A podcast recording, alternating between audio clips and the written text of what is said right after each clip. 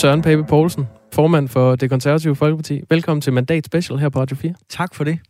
Du er afsted på valgbussen og skal nu rundt i landet for at fortælle om den vej, du vil for Danmark. Mm. Og det sker efter nogle uger, som jeg tænker må have været øh, hårde for dig. Bestemt. Hvordan har du det? Jamen, jeg har det fint. det har jeg. Jeg har det godt. Men, men det er klart, øh, det har da været, det har da været en hård omgang. Øh, når, når, hvad skal man sige, øh, alt stilles til, til skue i medierne. Det tror jeg, enhver, der på det kan, tage, kan tale med om. Men jeg ved jo også, det er en del af, hvad skal man sige, øh, det game, eller det er sådan, det er. Øh, når man har meldt sig som statsministerkandidat, så er der, tror jeg, intet der er heldigt, og intet der er for småt. Der er lige kommet en uh, dukfrisk meningsmåling i dag fra uh, Analyseinstituttet Voxmeter.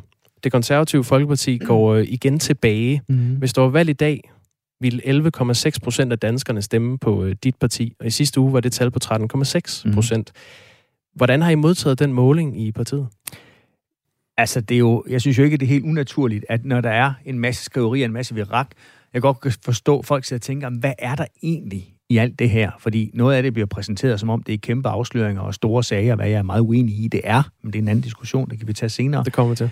Øh, så er det klart, at så skal det godt forstå, at folk lige trækker vejret og tænker, det, det skal vi lige finde ud af. Det skal vi lige lytte noget mere til. Øh, og der kommer vel også en dag, hvor øh, vi skal tale politik igen, tænker jeg, hvad der, rent, hvad der rent faktisk sådan, i virkeligheden betyder noget for Danmark og, og danskerne. Og det er klart, med alt det, der har været nu, så forstår jeg jo godt, at, øh, at vi står, vi er jo inden for den statistiske usikkerhed, men, men det er jo ingen tvivl om, at vi selvfølgelig øh, er nedadgående kurve. Men nu har vi jo så fem uger eller noget lignende, øh, inden der er valgdag, til at, øh, til at komme tilbage og til at tale øh, politik, og også til at få ryddet noget af det her vejen, som jeg godt kan forstå, at folk undrer sig lidt over. Du regner med, at der er fem uger til et valg? Ja, det tror jeg cirka. Da vi udskrevet næste uge, så er der vel en fire ugers valgkamp. Venstre går øh, lidt frem i dagens måling. De står til øh, 14,1 procent af stemmerne.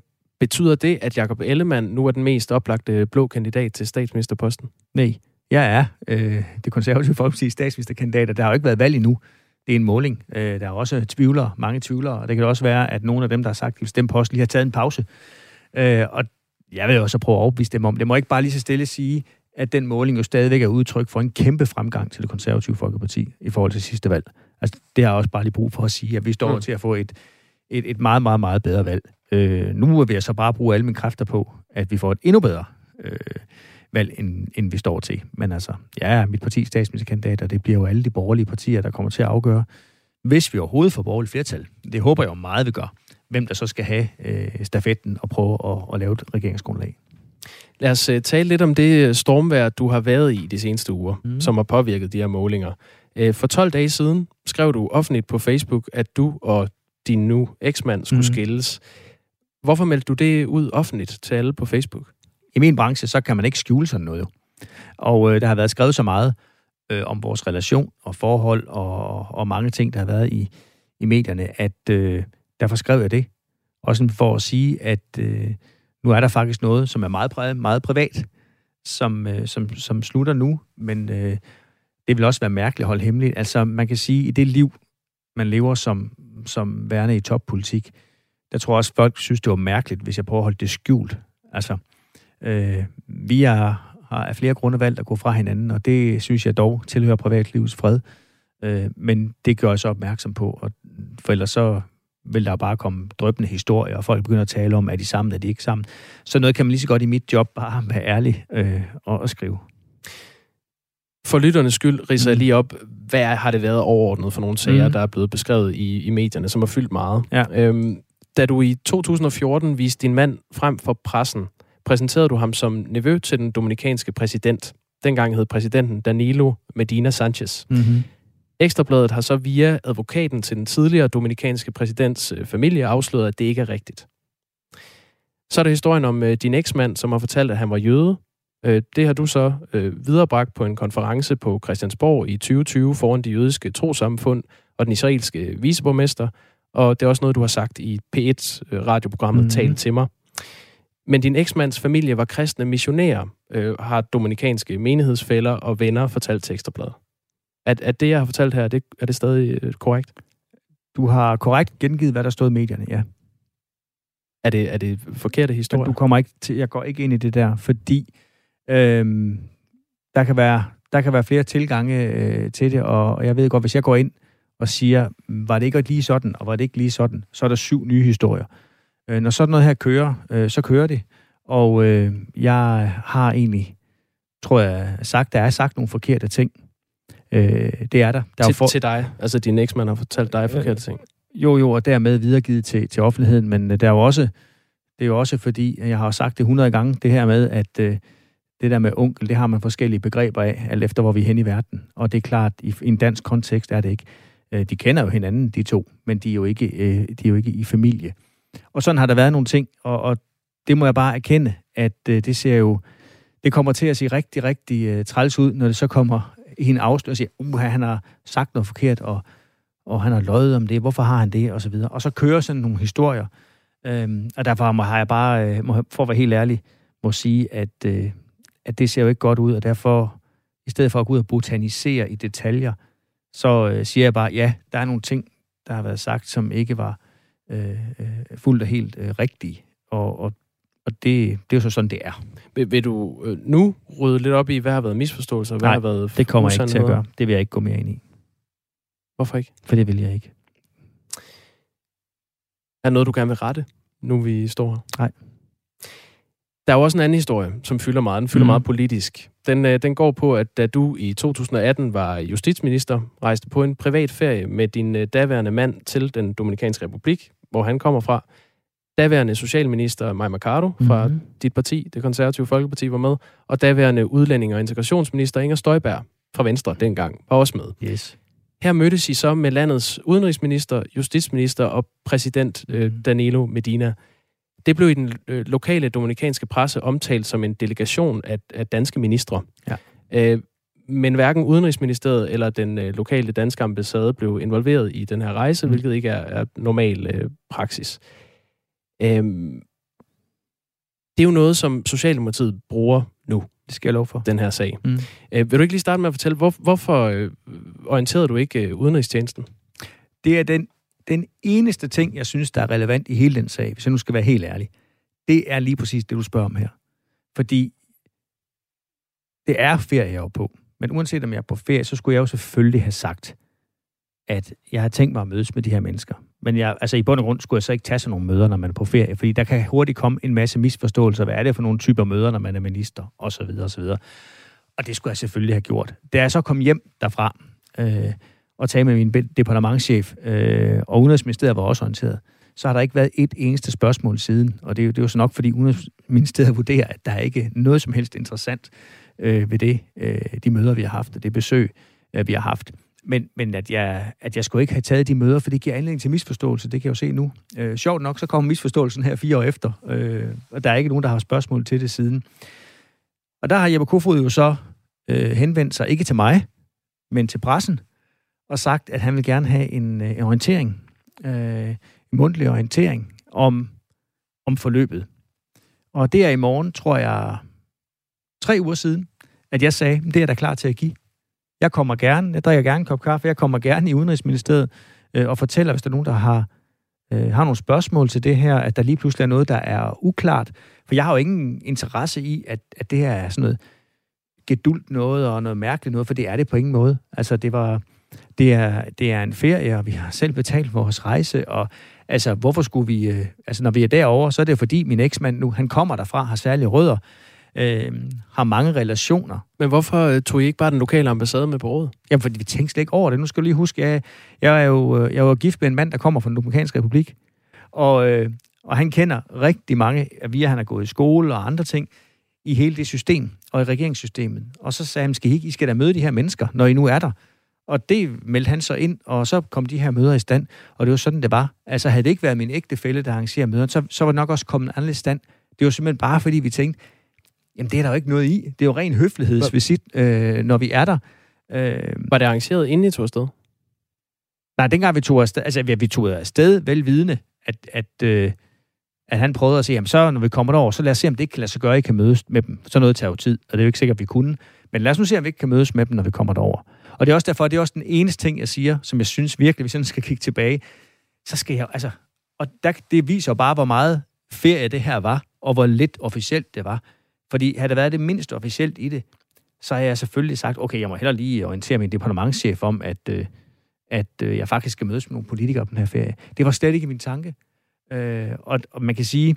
Havde, det, det pæne tøj, I havde med, mm. øh, var det med henblik på, at I måske skulle til sådan et det var det, fordi, han, fordi han har jo han har jo sagt, at vi vil prøve at se, om vi kan sætte op med de her møder og kan møde præsidenten og så videre. Mm. Øh, så tager man jo pænt tøj med. Så kommer man ikke i sin badeshorts øh, og sin, sin korte bukser. Det gør man jo bare ikke. Så, øh, så det var det, han har arbejdet på og, og forstår over. Jeg havde også en forventning om, at vi skulle møde dem, fordi det har man jo øh, arbejdet på. Og det, det siger, det er også derfor, jeg siger, det har jeg jo åbent sagt for, altså ret hurtigt, okay, det skulle jeg da have orienteret om. Men fordi jeg aldrig har haft en eneste tanke om, at nu skulle jeg over og lave nogle aftaler på Danmarks vegne eller noget, og det, det har jeg jo heller ikke gjort. Øh, det siger sig også sig selv. Når der intet spørgsmål har været for Udenrigsministeriet de sidste fire år, så er det nok fordi, der intet har været øh, i de møder, vi har holdt. Og jeg vil godt sige, at det er jo lidt, øh, det er jo lidt øh, man kan tænke meget over, hvorfor en udenrigsminister taler med pressen, i stedet for at tale med mig. Altså, hvis den danske udenrigsminister, Jeppe Kofod, mente, der var noget, kunne han jo henvende sig. Det er først her den anden dag, efter vi havde henvendt os. Jeg skrev til Udenrigsministeriet og sagde, jeg vil gerne lige gøre opmærksom på igen, at jeg altså gerne møder op og fortæller og giver en mundtlig orientering øh, om, om det her. Og så synes jeg, der er meget sjovt i artiklen, lille kuriositet. Det er ministerens særlige rådgiver, der udtaler sig til Jyllandsposten. Det er ikke ministeren, det er ikke ministeriet. Og enhver, der kender lidt til de der interne forhold, ved, at når det ikke er ministeriet, så er det nok, fordi ministeriet ikke vil lægge navn til, øh, at der er brug for en redegørelse. Nogle, det føler jeg mig ret overvist om. Nogen, der gerne vil lægge navn til, det er øh, nogle øh, af de øh, øh medlemmer af Folketinget for ja, Socialdemokratiet, der ikke er ministre. Ja. Øh, Kasper Sandkær, integrations- og udlændingeordfører for Socialdemokratiet, sagde sådan her til mig i Radio 4 morgen i sidste uge. Ja. Så det vi jo nu har, har gjort, det er, at vi har opfordret øh, Søren Pape og, og Inger Støjberg til at aflevere en, øh, en redegørelse til Folketinget, så vi kan finde ud af, hvad det er præcis, der er foregået under de møder i den Dominikanske Republik, hvor at Søren Pape og Inger Støjberg jo har holdt møder med regeringen for et andet land, udenom øh, Udenrigsministeriet, udenom vores udenrigstjeneste. Det er jo, må man sige, meget øh, usædvanligt. Vil du give sådan en skriftlig redegørelse? Nej, jeg møder op og giver den redegørelse, ministeren har bedt mig om. Han har jo sagt, at jeg, vel, at jeg kunne give en mundtlig orientering i Udenrigsministeriet, det her tænkt mig at gøre. Øhm, jeg tror, jeg tillader mig at tro, at de fleste, der hører det her, og hører alle de socialdemokrater, nu er blevet meget interesseret i min ferie for fire år siden, kunne det hænge en lille smule sammen med, at det er valg, og at de kan se, at her kan man skabe en masse uklarhed og en masse øh, drama omkring øh, min person og Inger Støjbergs person. Det, det kunne det måske også godt være. Øh, jeg tænker, jeg tror, alle, der bare kender udenrigstjenesten en lille smule, vil vide, at havde det besøg haft den mindste konsekvens for Danmark og for, for udenrigstjenesten og for udenrigspolitikken, så havde man selvfølgelig øh, henvendt sig. Øh, jeg ved jo også, jeg har jo hørt øh, Lars Løkke Rasmussen, der var daværende statsminister, jo også sige, at det her har der ikke været noget i øh, overhovedet. Det er jo ikke nogen henvendelser, han heller har skulle forholde sig til. Og så har jeg det lidt sådan, jeg synes, jeg kunne bare godt tænke mig, at politik handlede om det, der var vigtigt. Det, der er vigtigt for Danmark og for danskerne. Og undskyld, jeg siger det så direkte. Det her er meget lidt vigtigt for Danmark og danskerne. Vi, vi kommer til også at tale øh, politik. Jeg, jeg vil lige, nej, nej, øh, men det skal nok være med at tale. Jeg ja. siger bare, jeg siger bare at, at det er jo påfaldende, så interesseret Socialdemokraterne er i at tale om det her lige pludselig. Og øh, det er selvfølgelig, det er de jo velkommen til. Vi lever i et demokrati. Jeg siger bare, jeg tror godt, de fleste kan gennemskue, hvad deres dagsorden er. Var der nogen i det her selskab, som øh, potentielt øh, kunne have en øh, interesse i de her møder, altså en økonomisk interesse eller et eller andet? Nej, det kan jeg bare ikke se, hvordan skulle man have sådan en interesse. Fordi vi var der på vores ferie. Jeg havde jo ikke charts, og de andre minister, vi havde jo ikke sådan charts til at forhandle på, eller udtale os på vegne af Danmark. Vi havde nogle høflighedsmøder, vil jeg kalde dem. Og øh, så taler man lidt om, Nå, hvordan er jeres land og vores land, og hvad er interessant, og ja, ja, vi gør sådan og sådan i Danmark. Det var på det niveau.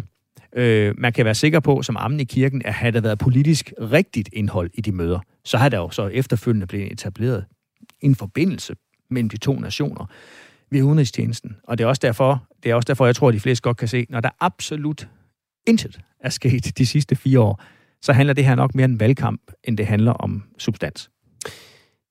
Vi taler jo også om de her sager, fordi de åbenlyst har fyldt meget, men de, som du også anerkender, så har det nok haft en betydning for de målinger, I, I står med. Ja, det, er øhm, det er ikke mange måneder siden, at 49 øh, procent af de adspurgte i en megafonmåling vurderede, at øh, du er en af de tre mest øh, troværdige mm. partiledere, mens kun 31 procent placerer dig helt i toppen i en, den seneste måling foretaget mm. af Megafon for TV2 og Politikken. Ja. Det er 11 dage siden.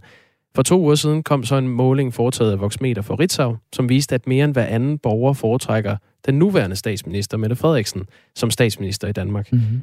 Mens hun går frem, så faldt antallet af vælgere, der foretrækker dig eller Jakob Ellemann som øh, statsminister. Og så er der så dagens måling, vi ud med at tale mm. om. Danskerne stemmer jo på den, de godt kan lide. Mm. Den, de tror på. Ja.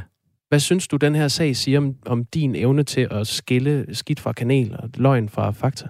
Nå, men den siger da helt tydeligt, at der var noget der, øh, jeg skulle være mere opmærksom på. Må jeg også bare lige sige, det, det er jo fire år siden. Det mm, har jeg lige brug for at sige igen og igen. Altså, fordi det er jo ikke i går. Altså, det var fire år siden. Det var en tanketorsk. Jeg skulle selvfølgelig have... Og sådan er det jo... Øh, jeg tror også, havde det ikke, havde det ikke været familie, havde det ikke været min mand, der ligesom sagde, at vi skal da møde de her typer, og jeg kender den og den og den, og så fik vi arrangeret møderne, så, så har man nok ikke gjort det, vel? Altså, og det, det kan jeg også godt se. Det er også det, jeg siger hele tiden, det skulle jeg selvfølgelig ikke have gjort.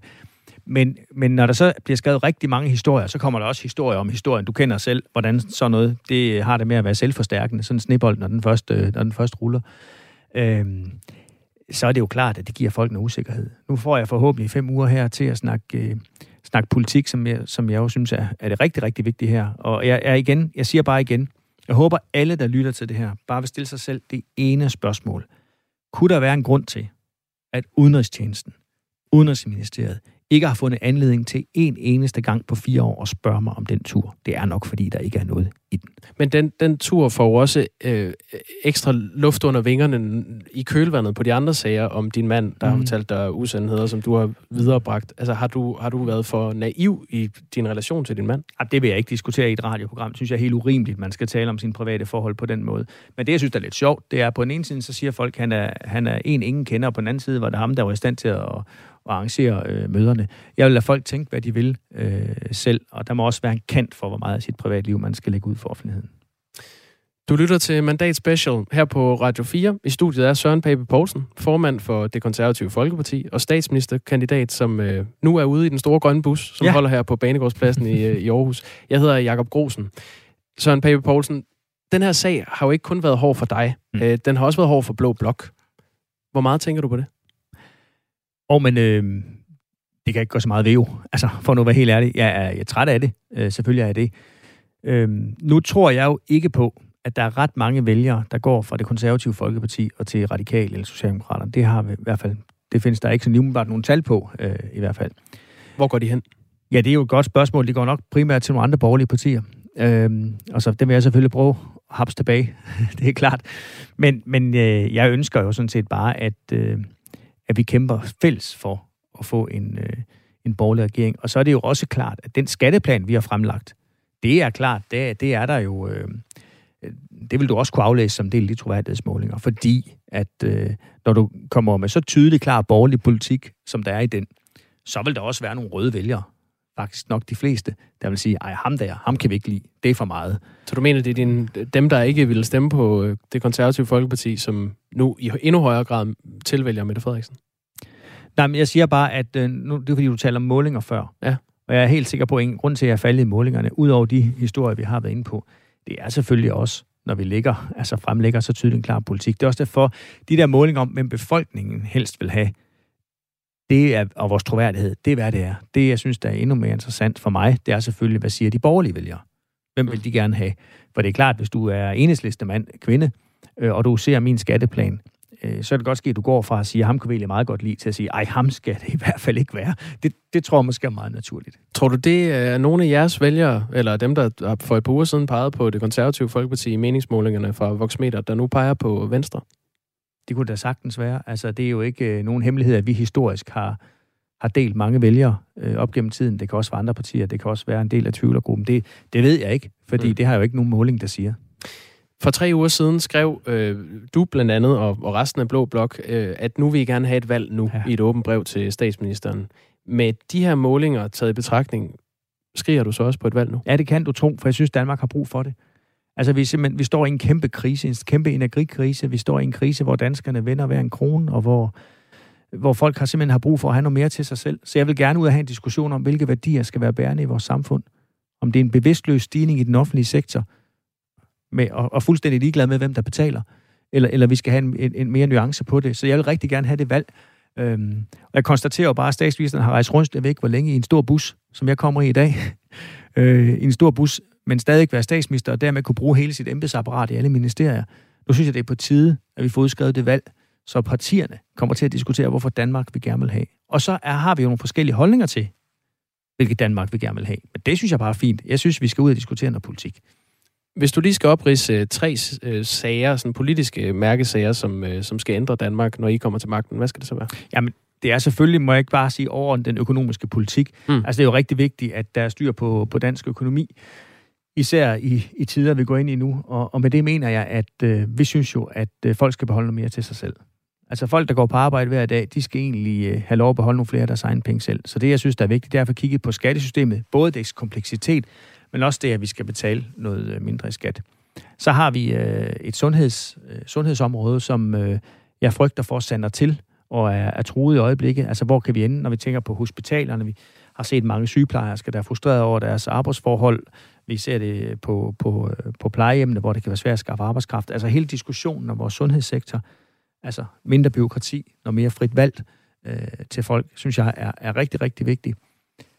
Og så tror jeg, det er meget vigtigt nu, også i økonomiske trængetider, at vi holder fast i, at hele den grønne dagsorden ikke må blive tabt. Altså, vi holder, vi holder fast i, at vi skal udvikle en grønne dagsorden. Ikke med, af, altså ikke med kolde afvaskninger og pisk, men med gulerødder. Altså forstået på den måde, at vi øh, skal gøre noget for at hjælpe virksomhederne med den grønne omstilling, så de produkter, vi laver i Danmark, kan sælges til hele verden. Altså den, den, den bedste energi at spare, det er jo den, vi ikke, det er jo den, det er den, vi ikke bruger. Og der har vi jo virksomheder, Grundfos, Danfoss, Velux osv. osv. osv., som skaber produkter. Hvis det bliver implementeret i hele verden, så vil vi jo se et meget, meget mindre øh, CO2-forbrug og CO2-udledning. Og, og den, den øh, omstilling skal vi jo blive ved med at skubbe på. Ikke ved at straffe virksomheder, men ved at animere dem til at producere. Mm. Ikke, ikke ved uh, tredobling af generationsskiftebeskatning, som hvis de, de øh, virksomheder står for en grøn omstilling, men ved at gøre det nemmere at drive virksomhed.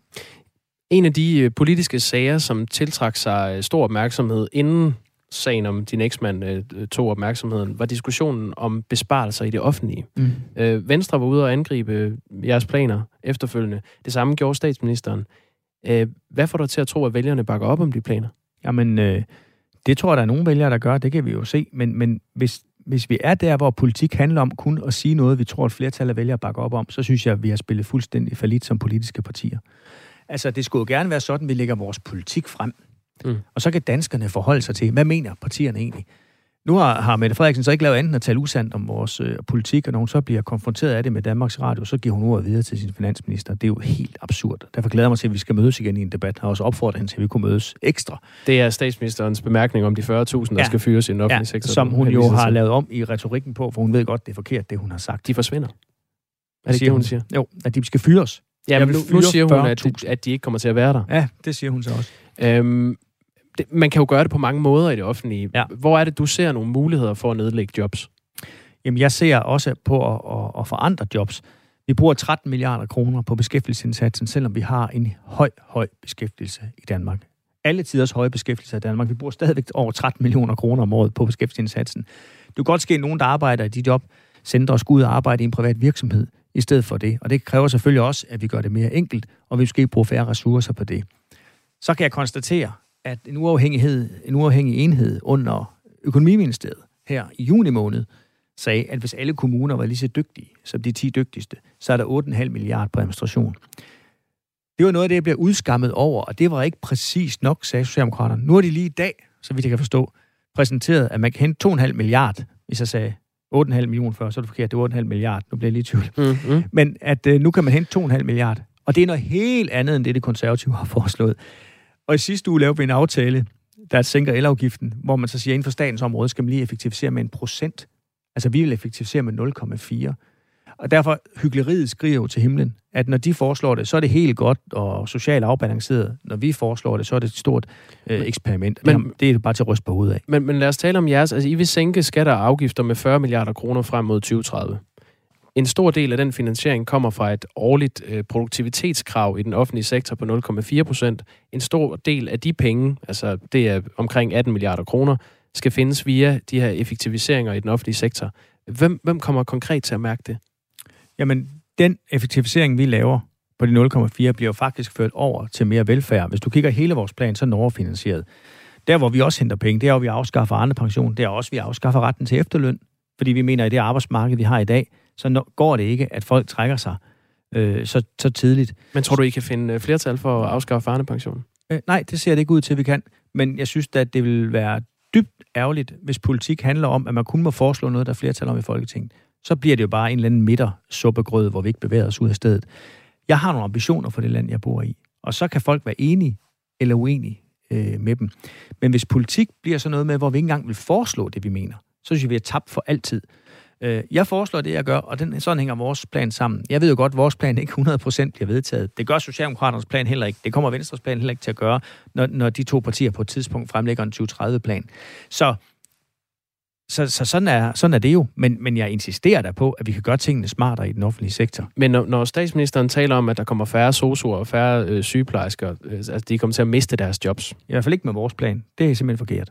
Så det, det er usandt? Fuldstændig usandt.